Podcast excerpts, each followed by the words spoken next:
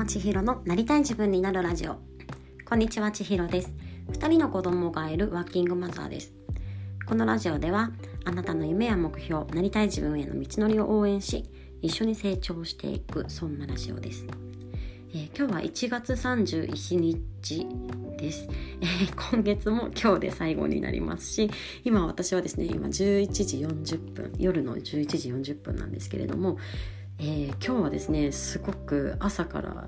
こう何て言うんですかね。あのやりたいことがあとやんなきゃいけないこと仕事とかもなんですけどもう詰まりすぎててでとにかくねあの充実した一日だったんですけれどもあの今日はその外とのつながり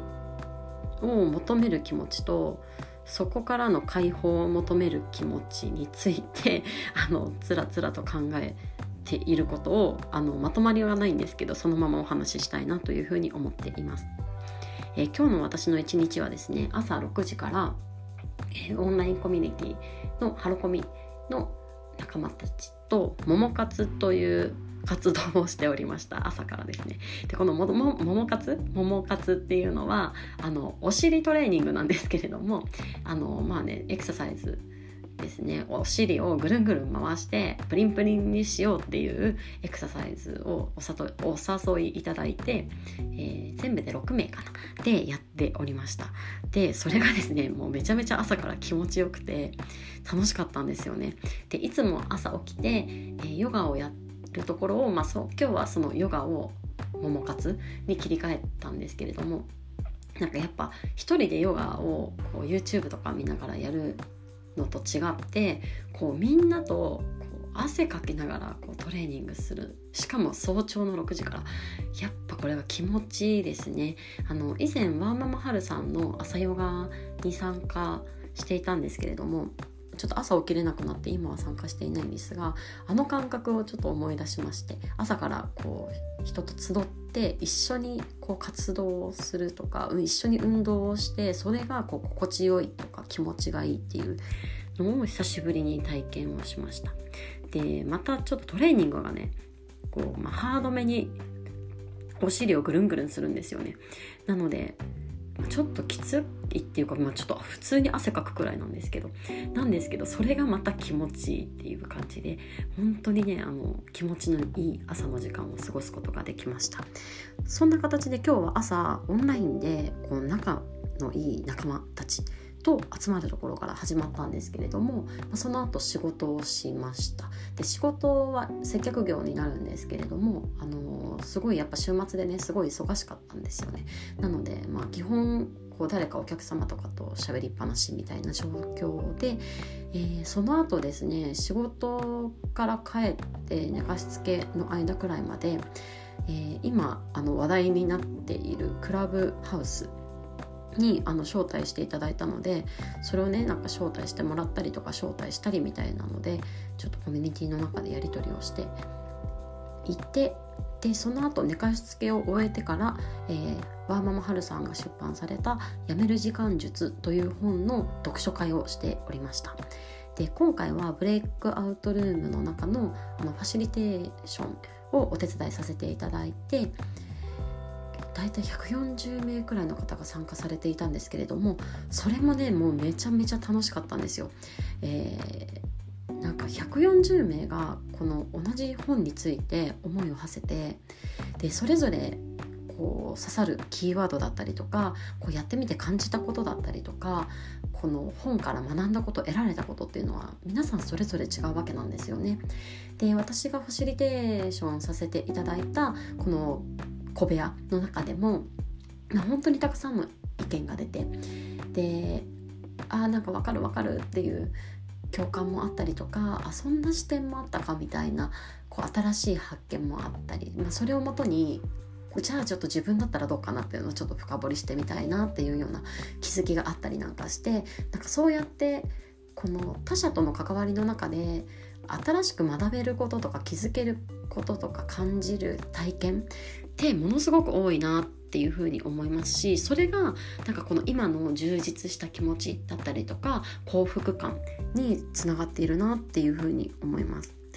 なんかキーワードとかで言うとこのオンラインとか、まあ、コミュニティとかって、まあ、人の人とのつながりになると思うんですけれども、まあ、人と会話することでとか人と同じく時間を過ごすことで人と同じことに思いを馳せることでその中で得られる学び気づきみたいなものがすごく多いですしうんなんか知らない世界への好奇心みたいなものがすごい働いてるなって思うんですけれどもなんかその例えばお相手に対してどういう気持ちを持ってるのか知りたいとかあとは知らない世界に対してそこで何が行われてるのか知りたいとか特にまあ何だったっけ？クラブハウスとかはまさにそういう感覚を今抱いているわけなんですけれどもでもそうじゃなくてもこう今回桃活とかも初めて参加をしてあなんかこんな楽しい世界があるんだってやっぱ知れていくことがものすごい自分にとっての刺激であり、ま、それがこう幸福感充実感につながっているなというふうに思っています。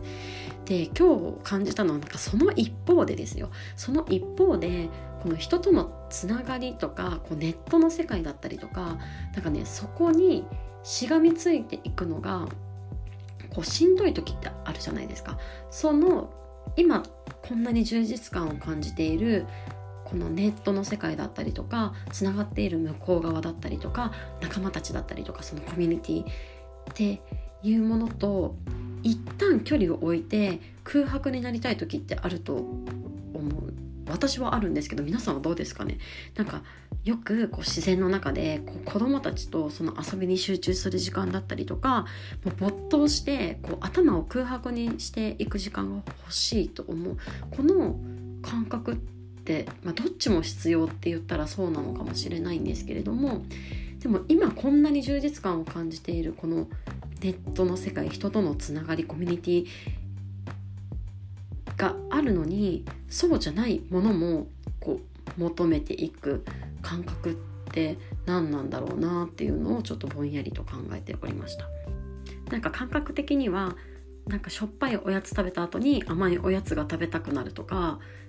なんか飲み会続いちゃったから今日はヘルシーな夕飯にしようとか なんかそういう感覚なのかなとかも思ったりして。ただこの刺激的なその人とのつながりから得られるこの感覚今日を感じているような感覚ってものすごいこのインプット要素がめちゃめちゃ強いと思うんですよね。もう本当にインプットすることばっかりで刺激が得られることばっかりでその中からね多分なんか自分の頭の中が情報が処理しきれなくなっていくのかなとか思って。だからこそその頭を空っぽにするべくこう大自然の中に出たいとか外の空気に触れるとか自然に触れるだったり子供と没頭するとかだからそういうものをこの求めてこう脳の処理をしたいのかなとか なんかそんなことを考えておりました。こう皆さんはこの人とのつながりから得られる感覚だったりとかその自然の中でこう何かに没頭して頭を空っぽにするような感覚どちらも経験ある方がほとんどじゃないかなと思うんですけれどもそのなんかどういう時にその外に出たいとかどういう時にこの人とのつながりを感じたいとかそのそれさえね意識的にされてる方っていらっしゃるんでしょうか？多分このオンラインとか人とのつながりとか SNS みたいな世界ってこう意識しないでもすぐそこにあるものに今なりつつあるのかなと思うので逆に言ったらその外での時間とかこう頭を空っぽにする時間を意識的にとっていく必要があるのかなとかなんか全然今日まとまりがないんですけどそんなことを考えていたというお話をさせていただきましたちょっと今日も遅くなってしまったのでこんな雑談で終わりにしたいなというふうに思っております、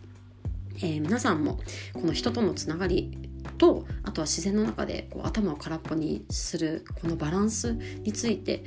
何かあったら是非こうアイデアとかなんか教えていただきたいなというふうに思います。ではこんなお話なんですけれども今日は最後まで聞いていただいてありがとうございます。今日また皆さんが一歩でもまたなりたい自分に近づけますように。ではまた明日。